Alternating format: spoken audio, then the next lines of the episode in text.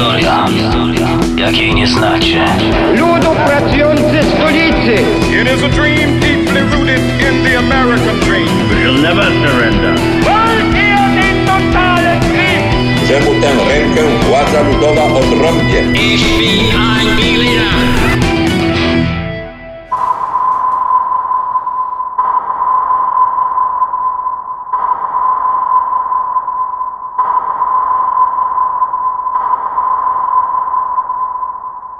Dźwięk niemieckiego sonara niskiej częstotliwości Gruppen Horgerat instalowanego w jednostkach podwodnych Kriegsmarine pozwalał rozpoznać alianckie konwoje na odległość kilkunastu kilometrów.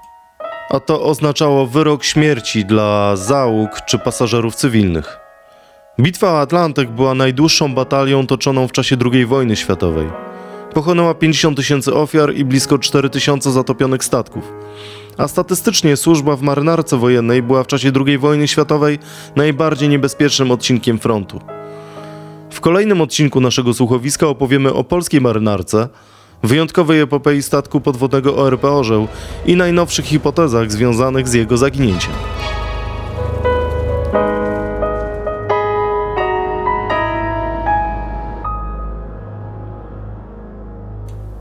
Strzały z pancernika Schleswig-Holstein są uznane za symboliczny początek II wojny światowej, choć działania na morzu nie były kluczowe w ataku Niemiec na Polskę. Flota agresora dysponowała znacznie większym potencjałem, ale sam akwen Bałtyku ze względu na głębokość morza nie był miejscem, gdzie choćby okręty podwodne mogły wykazać swoją wartość bojową. Główną rolę w czasie II wojny światowej nasze statki i marynarze mieli odegrać później, gdy trafiliśmy pod egidę brytyjskiej Royal Navy. O sytuacji z przełomu roku 1939 i 1940 opowiada profesor Tadeusz Panecki. Warto tu podkreślić, że polska marynarka wojenna odtwarzana była od samego początku po klęsce wrześniowej w Wielkiej Brytanii i w oparciu o Royal Navy. Kład do tej odbudowy dały, dał dywizjon niszczycieli Burza, Grom i Błyskawica, które w ramach operacji Peking na końcu G przed rozpoczęciem e, działań wojennych przed 1 września decyzją admiralicji władz polskich te okręty przez Bałtyk dotarły do portów brytyjskich. Chwała, bo one zostały uratowane, bo na Bałtyku by pewnie przez Kriegsmarine zostały zniszczone.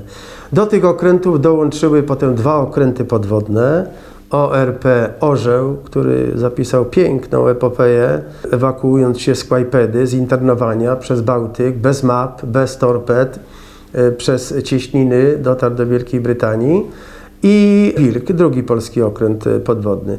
To był ten zalążek polskiej marynarki wojennej. Z czasem Brytyjczycy dawali nam w ramach dzierżawy, nie własności, dzierżawy, kolejne okręty, łącznie z krążownikami. Mieliśmy przecież e, w, historii polskiej floty wojennej po raz pierwszy w składzie okręt klasy krążownik. Dragon czy Konrad, prawda, po zatopieniu. A więc e, z czasem mieliśmy okręty klasy niszczyciele, okręty podwodne, oprócz tych do, dochodziły następne, przekazywane przez Brytyjczyków. Zanim polska marynarka miała okazję na nowo sformować się u boku morskiej potęgi, jaką była Wielka Brytania, najpierw trzeba było uciec z pułapki, którą stał się Bałtyk. Pokiereszowane okręty podwodne ORP Semp, Ryś oraz Żbik musiały szukać skronienia w Szwecji, gdzie zostały internowane na okres całej II wojny światowej. Podobny los miał spotkać najnowocześniejszy polski okręt podwodny ORP Orzeł, który z chorym komandorem Henrykiem Kłoczkowskim zawinął do estońskiego Talina, gdzie także został zatrzymany. Polska załoga zdecydowała się na brawurową ucieczkę ze strzeżonego portu. Oto jak wydarzenia z października wspominał porucznik Jan Grudziński, Jeden z polskich bohaterów i jedyny w historii oficer polskiej marynarki wojennej, któremu order wojenny Virtuti Militari nadano dwukrotnie. O drugiej w nocy zaproszono wartownika estońskiego na pokład, na papierosa. Dalej wszystko odbyło się w ciągu jednej minuty. Kiedy zgasło światło, obaj wartownicy zostali bez hałasu obezwładnieni, odcięte zawczasu cumy spadły do wody, z hałasem runął trap i orzeł powoli ruszył w kierunku wyjścia. Nie zdążyliśmy dojść do mola, gdy padł strzał alarmowy z pokładu estońskiego okrętu wojennego. Poszły w ruch reflektory. Nie mogliśmy wykręcić się w ciasnym basenie i wpadliśmy dziobem na kamienie przy falochronie. Żeby ściągnąć się, musieliśmy uruchomić mocno hałasujące diesle. Trwało to kilka minut i wystarczyło, aby Estończycy otworzyli na nas ogień karabinowy z molo. Na szczęście nie mogli strzelać z armat, bo bali się w ciemnościach trafić we własne okręty stojące w porcie. Nareszcie minęła dość przykra chwila ściągania się i ruszyliśmy naprzód, na morze. Tutaj właśnie na nas czekało największe niebezpieczeństwo. Natychmiast weszły w pościg estońskie okręty wojenne i poszły w ruch prożektory. Z fortu na wyspie zaczęły padać pociski ciężkiego kalibru. Gdy tylko sonda wykazała, że mieliśmy dość wody pod sobą, natychmiast zanurzyliśmy się. Ale i wtedy Estończycy nie dali za wygraną. Słyszeliśmy jedną po drugiej detonację bomb głębinowych. Ale czuliśmy się już stosunkowo bezpieczni. Mieliśmy dość wody pod sobą i nad sobą i kierowaliśmy się do wyjścia z Zatoki Fińskiej. Na Bałtyku przebywaliśmy jeszcze przez trzy tygodnie. Trudno mi byłoby nawet pokrótce opowiedzieć nasze dzieje w tym okresie. Gdy wreszcie dotarliśmy do Anglii, nie mieliśmy na pokładzie zupełnie słodkiej wody. Mało by brakowało, a zginęlibyśmy pod wodą z pragnienia. ORP Orzeł wyjątkowo zapisał się w historii II wojny światowej. To z jego udziałem miało miejsce wydarzenie będące preludium do niemieckiego ataku na Norwegię. O okolicznościach odpalania torped w cywilny statek Rio de Janeiro, który jednak nie okazał się cywilnym, opowiada dr Hubert Jando, historyk od lat zajmujący się dziejami Orła i organizator ekspedycji mających na celu odnalezienie wraku okrętu. Podczas swojego czwartego samodzielnego patrolu na dzień przed inwazją Niemiec na Norwegię zatopił niemiecki transportowiec wojska Rio de Janeiro, który przewoził dosyć dużo sprzętu wojskowego, bo tam były z tego co pamiętam cztery działa 105 mm, sześć chyba 20 mm, 300 ponad 300 żołnierzy, piechurów, którzy właśnie mieli przeprowadzić tą najazd na, na, na neutralną Norwegię. Tam było też kilkanaście pojazdów, kilkadziesiąt koni i, i różnego rodzaju materiałów wojennych. Okręt został zatopiony, mimo tego, że w historiografii jakby podawano parę razy na, stwierdzono, że na wodach terytorialnych Norwegii jest to nieprawdziwa informacja. Został z, zatrzymany zgodnie z obowiązującym prawem z, z uwagi na fakt, że pod pokładem e, statku handlowego, bo tak figurował w spisach ten, ten statek Rio de Janeiro, znajdowało się właśnie tych 300 tam ponad żołnierzy przygotowujących się do inwazji na Norwegię.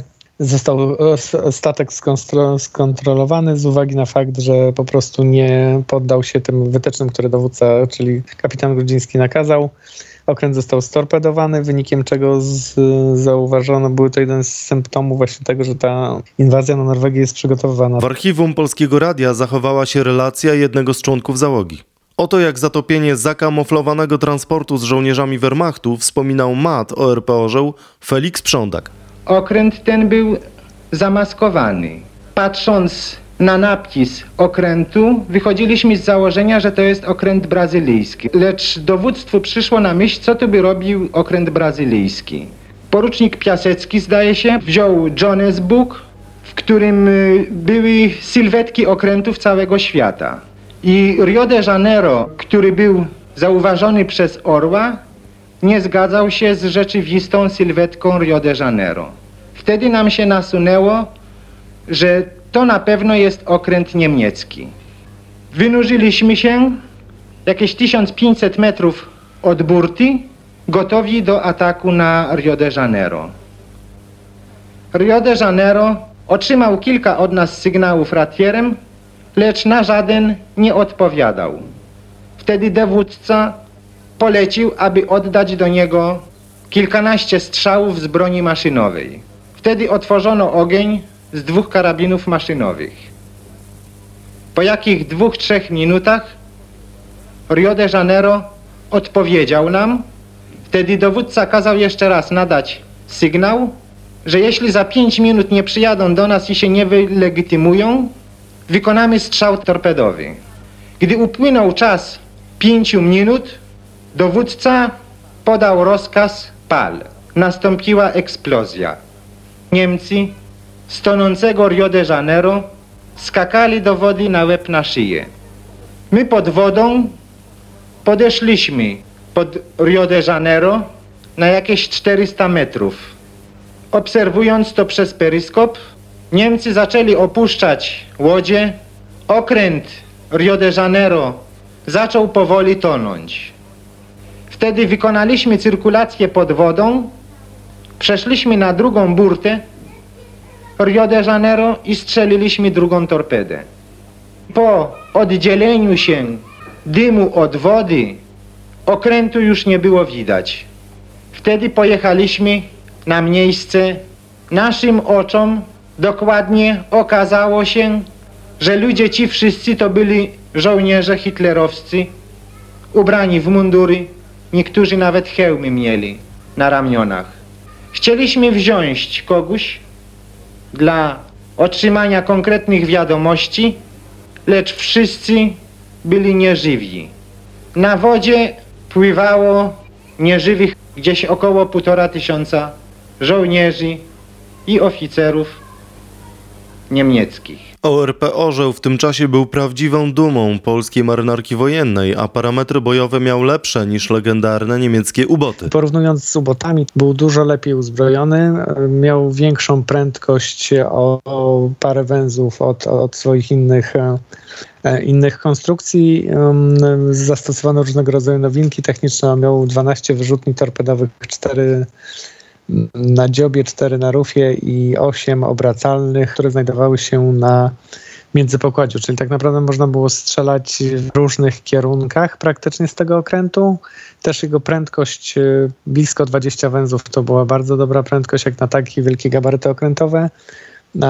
No ale wiadomo, że okręt nie tworzy tylko sama konstrukcja, ale też załoga, więc tutaj jakby Kłoczkowski uzyskując dowodzenie nad okrętem ściągnął praktycznie z wszystkich e, innych okrętów e, najlepszych specjalistów właśnie do załogi, dzięki czemu skompletował e, okręt pełen tutaj najwyższej klasy fachowców spośród polskiej marynarki wojennej. Ważną operacją polskiej marynarki wojennej była kampania norweska wiosną roku 1940.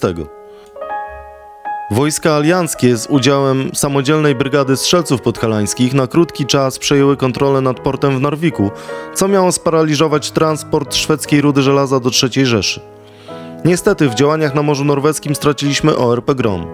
Został trafiony przez Niemców w czasie wsparcia wojsk lądowych w Rembakenfjordzie pod Narwikiem. O walkach polskich niszczycieli opowiada profesor Akademii Sztuki Wojennej, pułkownik Juliusz Ty. Trzeba pamiętać o tym, że w ramach operacji Peking E, pod koniec sierpnia 1939 roku trzy polskie niszczyciele, a więc e, Burza oraz dwa nowoczesne Błyskawica i Grom, przeszły do Wielkiej Brytanii i dalej prowadziły działania e, wojenne, operując z brytyjskich portów pod brytyjskim dowództwem operacyjnym. Stąd też w kampanii norweskiej, poza udziałem samodzielnej brygady strzelców podhalańskich, Mamy również udział tych dwóch nowoczesnych niszczycieli, a więc błyskawicy i groma. Te niszczyciele wykonywały takie same zadania, jakie wykonywały niszczyciele brytyjskie.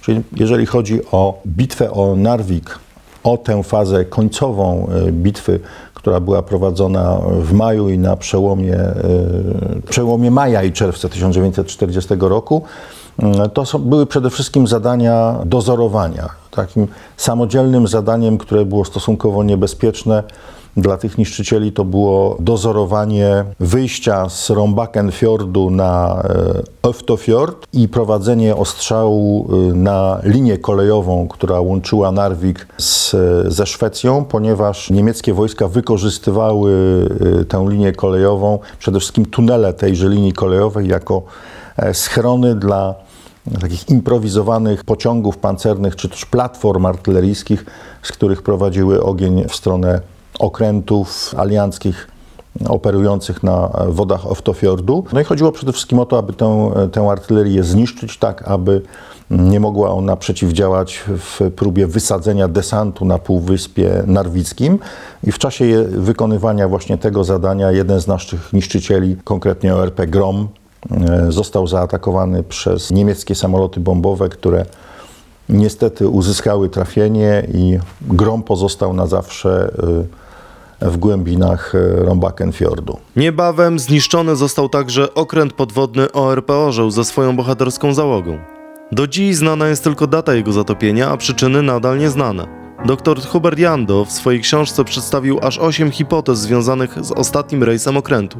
Wykluczając kolejne, przychyla się do najbardziej prawdopodobnej, iż orzeł padł ofiarą ostrzału z brytyjskiego samolotu. To było dosyć częste, może nie nagminne, ale często zdarzały się takie sytuacje, że właśnie różnego rodzaju samoloty, głównie alianckie bombardowały, atakowały swoje okręty. Głównie z tego powodu, że obawa przed ubotami niemieckimi jakby była bardzo duża i dlatego też rozkazy, które się zachowały, wskazywały, że Brytyjczycy mieli atakować tak naprawdę wszystko, co nie miało kominów. Jeżeli widzieli jakieś takie okręty właśnie bez kominów, sugerujące, że był to okręt podwodny, bezwzględnie nakazywano właśnie atak na taki, na taki okręt. Ja też w książce swojej wyodrębniłem parę takich e, ataków, które miały miejsce jakby do maja, przełomu maja i czerwca 40 roku, kiedy Orzeł wyszedł na ten swój feralny ostatni patrol.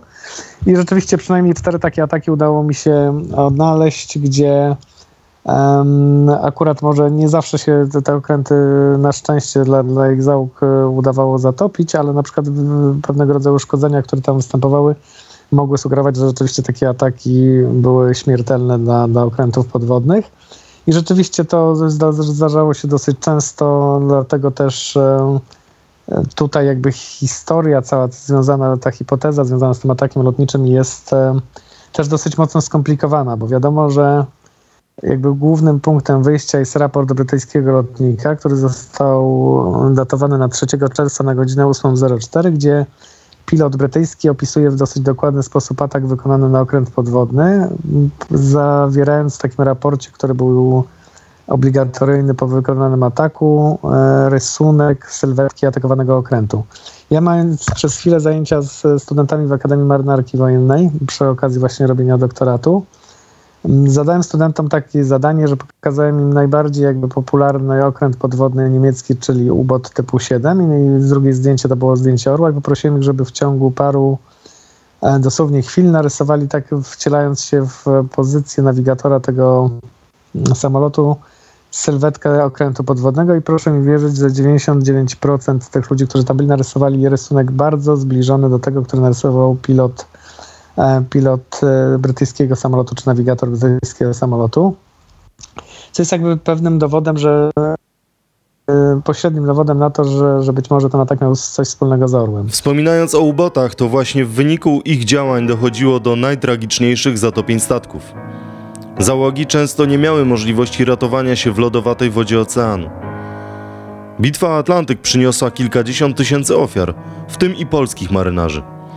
8 października 1943 roku płynący w eskorcie konwoju ORP Orkan został zatopiony torpedą akustyczną przez niemiecki okręt podwodny U-378. Na okręcie zginęło 178 Polaków i 20 Brytyjczyków. Była to największa pod względem liczby ofiar strata naszej marynarki wojennej. Polskie statki poza działaniami na Atlantyku odgrywały ważną rolę w operacji Torch i późniejszym desancie na Sycylię.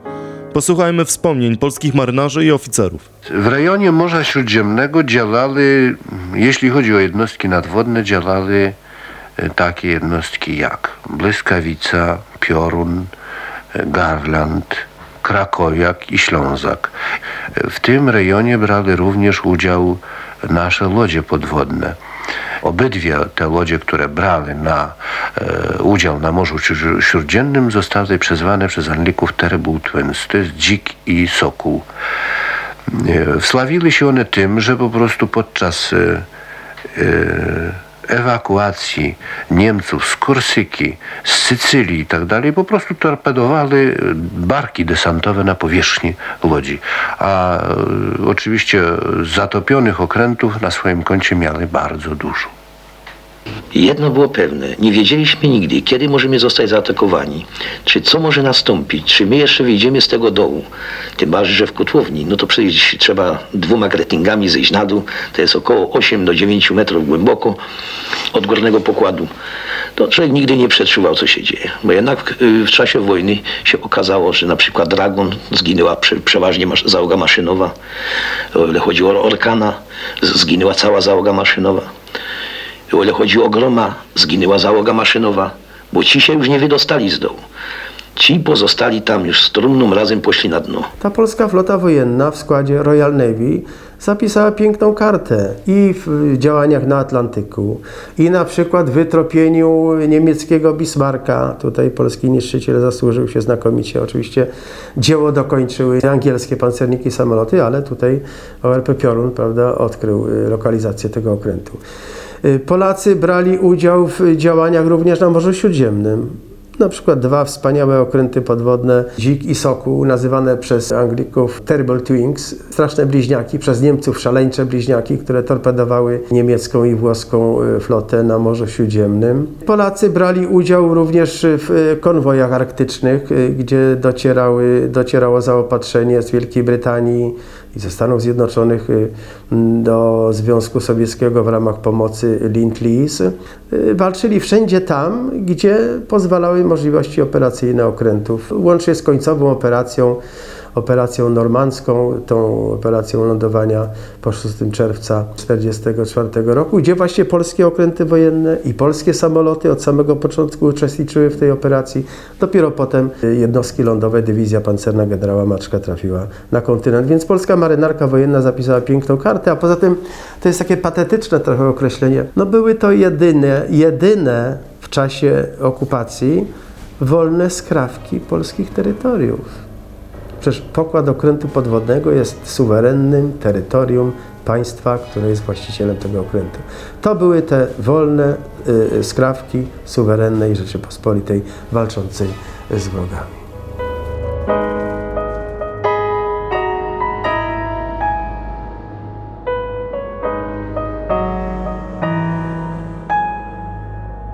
Był to piąty odcinek naszego słuchowiska o Polakach na frontach II wojny światowej.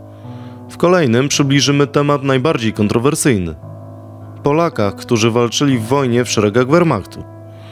Porozmawiamy z badającym ten fragment historii profesorem Ryszardem Kaczmarkiem z Uniwersytetu Śląskiego.